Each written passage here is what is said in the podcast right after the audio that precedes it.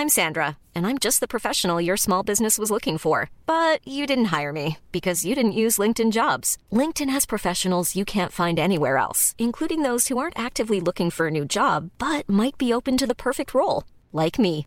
In a given month, over 70% of LinkedIn users don't visit other leading job sites. So if you're not looking on LinkedIn, you'll miss out on great candidates like Sandra. Start hiring professionals like a professional. Post your free job on linkedin.com/people today. جاسوس های عاشق پیشه. قسمت چهارم ویژه برنامه نوروز 99 پرچم سفید.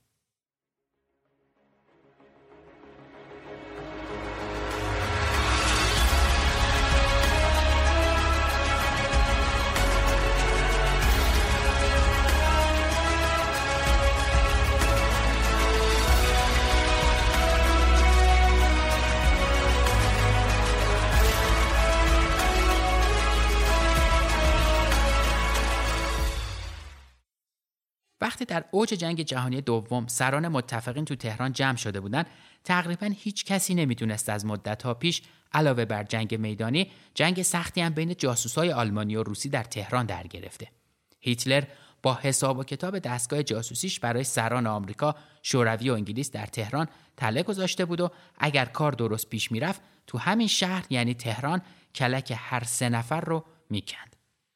گوهر و گورگ عاشق و معشوقی که داستان زندگیشون رو خیلی از اهالی روسیه حفظند. به خصوص اونایی که در آخرین سالهای حیات شوروی به دنیا آمدن و روز و شبشون را با خوندن رمان‌های عاشقانه از زندگی گوهر و گیورگ گذروندن. این زوج عاشق پیشه آخرین نسل از جاسوس‌های افسانه‌ای شوروی در جنگ جهانی دوم و سالهای جنگ سرد به حساب میان و احتمالا یکی از معدود زوجای جاسوس تاریخ که تا آخرین روز زندگیشون در کنار هم موندن. اون هم در خونه قدیمی پشت میدان سرخ. داستانه قدیمی روسی میگه گیورگ و گوهر همیشه کنار هم بودن چه زمانی که گیورگ مدال لیاقت قهرمان اتحاد جماهیر شوروی رو از دست استالین گرفت و چه اون موقع که پوتین چند شاخه گل رو به رسم یاد بود روی تابوت گیورگ گذاشت حتی اون موقع هم گوهر با چشمای اشکبار کنار تابوت همسرش ایستاده بود و احتمالا به بهترین روزهای زندگی مشترکشون در کوچه پس کوچه های تهران فکر می‌کرد همون روزایی که سرنوشت دنیای بعد از جنگ به عملکرد اونا در عملیات دستگیری معموران ستون پنجم آلمان نازی بستگی داشت که قصد داشتن روزولت، چرچیل و استالین رو با هم در کنفرانس تهران ترور کنند. در داغترین روزهای جنگ جهانی دوم وقتی که نازیها میدان نبرد را در لنینگراد و جبهه های اروپای شرقی یکی بعد از دیگری به روسا واگذار می‌کردند بنا رو بر این گذاشتن که نبردشون رو در شکل و شمایل جدید به کوچه پس کوچه های تهران بکشون. Hiring for your small business? If you're not looking for professionals on LinkedIn, you're looking in the wrong place. That's like looking for your car keys in a fish tank. LinkedIn helps you hire professionals you can't find anywhere else, even those who aren't actively searching for a new job but might be open to the perfect role. In a given month, over 70% of LinkedIn users don't even visit other leading job sites. So start looking in the right place. With LinkedIn, you can hire professionals like a professional. Post your free job on linkedin.com slash people today. Burrow's furniture is built for the way you live. From ensuring easy assembly and disassembly to honoring highly requested new colors for their award-winning seating, they always have their customers in mind. Their modular seating is made out of durable materials to last and grow with you. And with Burrow, you always get fast, free shipping. Get up to 60% off during Burrow's Memorial Day sale at burrow.com slash ACAST. That's burrow.com slash ACAST. burrow.com slash ACAST. تاریخ نگارا میگن اون موقع محله ارمنیای تهران پایتخت جاسوسی دنیا بود. جایی که جاسوسای آلمان، شوروی، انگلیس و آمریکا در کوچه پس کوچه هاش میلولیدن و خیلی وقتا پیش می اومد که جاسوسای آلمان نازی و شوروی با هم توی یه ساختمون زندگی می‌کردن. گوهر و گیورگ در همون روزا همراه با تعداد زیادی از اهالی شوروی که ساکن تهران بودن به استخدام کاگبه در اومدن. اما احتمالا هیچ کدومشون فکر نمی‌کردن بعدها سرنوشت جنگ جهانی دوم و حتی دنیای پس از جنگ در دستان اونها قرار بگیره. این زوج عاشق پیشه فقط یه مأموریت ساده داشتن. جمعآوری اطلاعات از تحرک جاسوسای آلمانی و نیروهای ستون پنجم نازی در محله ارمنیای تهران. گوهر وارتانیان 25 ژانویه 1926 در شهر لنینانکای ارمنستان شوروی به دنیا آمد. گوهر در اوایل دهه 1930 به همراه خانوادش به ایران مهاجرت می‌کنه و در 16 سالگی به گروه ضد فاشیسم شوروی به اسم سوار نظام کوچک جذب میشه که اون روزها تو تهران فعالیت می‌کرده. گیورگ وارتانیان که یکی از سرهنگای اتحاد جماهیر شوروی بوده اون موقع ریاست گروه اسب سوارا رو بر عهده داشته این مقدمه آشنایی زوج جاسوس عاشق پیشه بوده خود گیورگ وارتانیان ماجرای آشناییش با گوهر رو اینطور شرح میده که برادرش جزو گروه هفت نفره سوار نظام کوچیک بود. وقتی ما با هم آشنا شدیم گوهر 13 سال داشت. تو سن 16 سالگیش من اون رو مجذوب کار کردم. چون در اون کیفیت مورد نیاز رو می‌دیدم. کم کم همکاری و دوستی ما به عشق تبدیل شد و در سال 1946 در تهران ازدواج کردیم. البته این تنها ازدواج جاسوسای عاشق پیشه نبود و گوهر و گیورگ بعدها چند بار دیگه هم برای حفظ مسائل امنیتی با اسمای مختلف با هم ازدواج کردن. گیورگ تو اون سالا یه شیرینی فروشی در تهران داشت و با نام مستعار امیر در محله ارمنیا زندگی می‌کرد. آقای جاسوس که در اوایل سال 1930 راهی تهران شده بود تا اواسط دهه 50 میلادی با ظاهر یه تاجر ثروتمند تو تهران موند و برای شوروی جاسوسی کرد. زوج وارتانیان در تمام سالهای حضورشون تو ایران عملیات های جاسوسی زیادی انجام دادن اما مهمترین مأموریت اونا بدون شک همزمان با کنفرانس تهران رقم خورد که بعدها هم در قالب فیلم تهران 43 با بازی آلندلان روی پرده سینما رفت و با حدود 48 میلیون بیننده در سال 1981 بهترین فیلم سال شوروی شد. هممون دیدیم با شرایطی که پیش اومده کسب و کارهای آنلاین چقدر تونستن به مردم کمک بکنن و خدمات خوبی ارائه بکنن. اگر شما هم کسب و کاری دارید که وبسایتتون نیاز داره یه دستی به سر روش بکشید و برای سال 99 نوارش بکنید، همیار توسعه این کمک رو بهتون می‌کنه و می‌تونید سایت بهتری نسبت به قبل داشته باشید. فرقی نمی‌کنه سایتی که دارید چه خدماتی میده. فقط کافیه برید به لینکی که توی توضیحات این قسمت گذاشتم و تا آخر فروردین 99 از یه تخفیف هیجان انگیز تا 990 هزار تومانی استفاده بکنید. این فرصت خوب رو از دست ندید. آگوست 1941 بود که نیروهای شوروی طبق پیمان دوستی که در سال 1921 بین ایران و شوروی امضا شده بود از شمال وارد تهران شدند تا عملیات نیروهای آلمانی را تحت کنترل بگیرند. همزمان با این ماجرا انگلیس هم نیروهاش رو از جنوب وارد ایران کرد تا طبق گفته خودش به جریان ارسال تجهیزات انگلیسی آمریکایی به شوروی از طریق خلیج فارس نظارت بکنه. گیورگ وارتانیان اوضاع اون روزای تهران رو اینطوری توصیف می‌کنه. شهر پر از پناهجوهای ثروتمند اروپایی بود که از ترس جنگ به تهران اومده بودند. حدود سی هزار آلمانی در ایران بودن و عوامل جاسوسی نازی در بین اونا پنهون شده بودند. اونا تونستن با کمک یکی از عوامل قدرتمند و کارکشته خودشون به اسم فرانس مایر در تهران پایگاهی هم ایجاد بکنن. در این بین گیورگ یا همون آقای امیر آقای شیرنی فروش فقط بین سالهای 40 تا 41 همراه با تیم هفت نفرش 400 عامل نفوذی نازی در ایران را شناسایی کرد که تک تکشون توسط نیروهای امنیتی شوروی دستگیر شدند.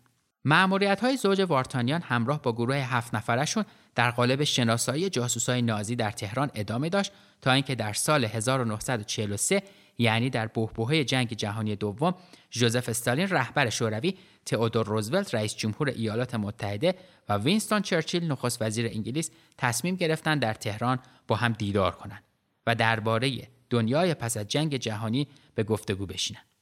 تاریخ تعیین شده از طرف سه کشور 28 نوامبر بود اما از اونجایی که این نشست یک کنفرانس کاملا محرمانه به حساب می اومد حتی شاه ایران هم ازش خبر نداشت اما یکی از جاسوسای معروف آلمانی به نام آبوهر چند ماه قبل از برگزاری کنفرانس از زمان و مکان برگزاریش اطلاع پیدا کرده بود و اون رو به شخص هیتلر گزارش کرده بود. هیتلر هم به یکی از خبرترین جاسوساش یعنی اوتو اسکورزنی دستور داده بود تا در عرض چند ماه نقشه ترور هر سه نفر رو طراحی بکنه. اسکورزنی همون معمولی بود که چند ماه قبل از این ماجرا تونسته بود موسولینی رو از ایتالیا فراری بده و تقریبا حرفه‌ای ترین جاسوس نازی ها به حساب می اومد. از اون طرف گیورگ هم با موفقیت در تمام مأموریتاش تبدیل به معروفترین جاسوس کاگبه شده بود. یعنی در پشت پرده کنفرانس تهران تقابل خبرترین جاسوس آلمان با حرفه‌ای ترین جاسوس شوروی جریان داشت. گیورگ ماجرای خونسا کردن عملیات ترور که به پرش بلند شهرت پیدا کرده بود رو اینطور شرح میده. برنامه عوامل نازی کنترل کردن رودخونه زیرزمینی بود که از نزدیکی قبرستون ارمنیا میگذشت و به سمت سفارت انگلیس می‌رفت. موقع نشست سال 1943 سفارت انگلیس که چرچیل در اون اقامت داشت از طریق یه دالون کاملا محافظت شده با سفارت شوروی ارتباط داشت که استالین و روزولت هر دو در اونجا مستقر بودن. تیم ما یک گروه 6 نفره عوامل رادیویی نازی رو در مسیر حرکت به شهر قوم شناسایی کرد. اونا رو تا تهران تعقیب کردیم و متوجه شدیم ویلایی رو برای محل استقرار خودشون انتخاب کردن. اونا با شطور مسافرت می‌کردن و سلاح به همراه داشتن. اونا رو زیر نظر داشتیم و متوجه شدیم از طریق رادیو با برلین در تماس هستند. در نتیجه پیامهای رادیوییشون رو ضبط کردیم. از طریق این پیام متوجه شدیم قرار گروه دومی برای انجام این ترور عازم تهران بشن. به احتمال فراوون رهبری گروه دوم به عهده اسکورزینی بود. قبل از رسیدن گروه دوم تمامی اعضای گروه نخست رو دستگیر کردیم. البته دوست داشتیم خود اسکورزینی هم به تهران بیاد و اون رو هم دستگیر بکنیم. اما زمان نشست نزدیک بود و نمی‌تونستیم ریسک کنیم. در نتیجه اعضای دستگیر شده گروه نخست را مجبور کردیم از طریق پیام رادیویی شکست عملیات پرش بلند رو اعلام بکنن. رهبرای برلین هم پس از این ماجرا تصمیم گرفتن دیگه گروه دومشون رو اعزام نکنن. گیورگ به عنوان تنها بازمونده از نسل افسرهای امنیتی تراز اول شوروی در زمان جنگ جهانی همین چند سال پیش در بیمارستان مسکو از دنیا رفت. اما همسرش گوهر خانم که بنا به گفته گیورگ اصلی ترین نقش را در عملیات دستگیری جاسوسای آلمانی ایفا کرده بود تا سال 2019 زنده بود. هرچند رسانه ها در تمام سالهای پس از کنفرانس تهران بارها برای مصاحبه سراغ گیورگ رفته بودن و حتی کتاب خاطراتش هم به بیشتر زبانهای دنیا از جمله فارسی ترجمه شده بود اما تو این سالا کمتر سراغ گوهر خانم رو, رو گرفته بودن.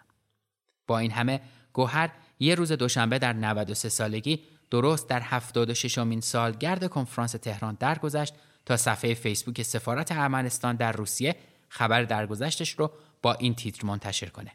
عزیمت او مصیبتی جبران ناپذیر برای همه ماست. اما از طرف دیگه الکساندر واسیلیف تاریخدان و نویسنده معتقده که سوء قصد به رهبرای متفقین تو تهران واقعیت نداره.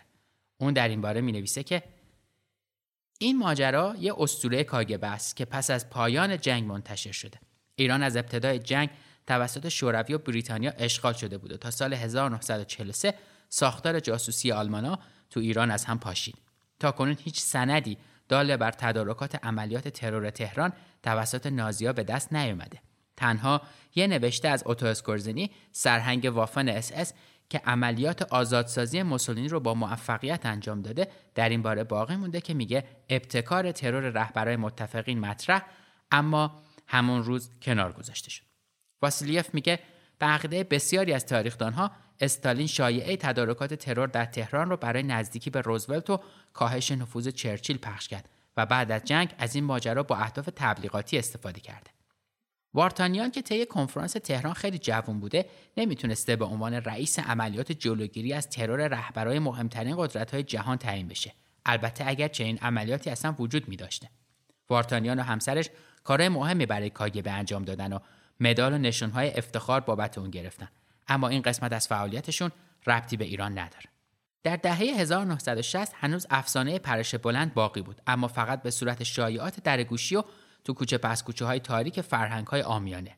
گهگاه تو گوشه و کناری این شایعات درگوشی در لابلای صفحات نشریه و کتابا نوشته می‌شد. داستان مسکوت باقی مون تا اینکه بخشی از اطلاعاتی که مدتها تو بایگانی حفظ شده بود از اتحاد شوروی به بیرون درس کرد. تو سال 2003 یوری کوزنتس و پولسودوپلاتوف در روسیه کتابایی نوشتن که در اونها به جزئیات و جنبه های فراموش شده نقش شوروی در خونساسازی عملیات پرش بلند پرداخته شده بود. سودوپلاتوف تو کتاب خودش به اسم عملیات ویژه لوبیانکا و کرملین اطلاعات تازه زیادی در مورد نیکولای کوزنتسف که نقشش تو کشف اولریش فون اورتل عامل اصلی آگاهی شورویا از عملیات پرش بلند بود ارائه می‌کنه. گئورگ وارتانیان که شاید آخرین بازمونده از کسایی بود که تو این رخداد دخالت داشتن با افشاگری های بعدیش در مصاحبه با یوری پلوتنکو از سرویس خبری نووستی که در 16 اکتبر 2007 منتشر شد توجه بسیار زیادی را به خودش جلب کرد. پرونده گیورگ وارتانیان فقط در 20 دسامبر 2000 از طبقه بندی خارج شد. اون و همسرش گوهر که یکی از اعضای گروهش بود بلافاصله پس از جنگ پنج مدال افتخار از جمله مدال جنگ وطن پرستانه بزرگ، پرچم سرخ نبرد و ستاره سرخ دریافت کرد.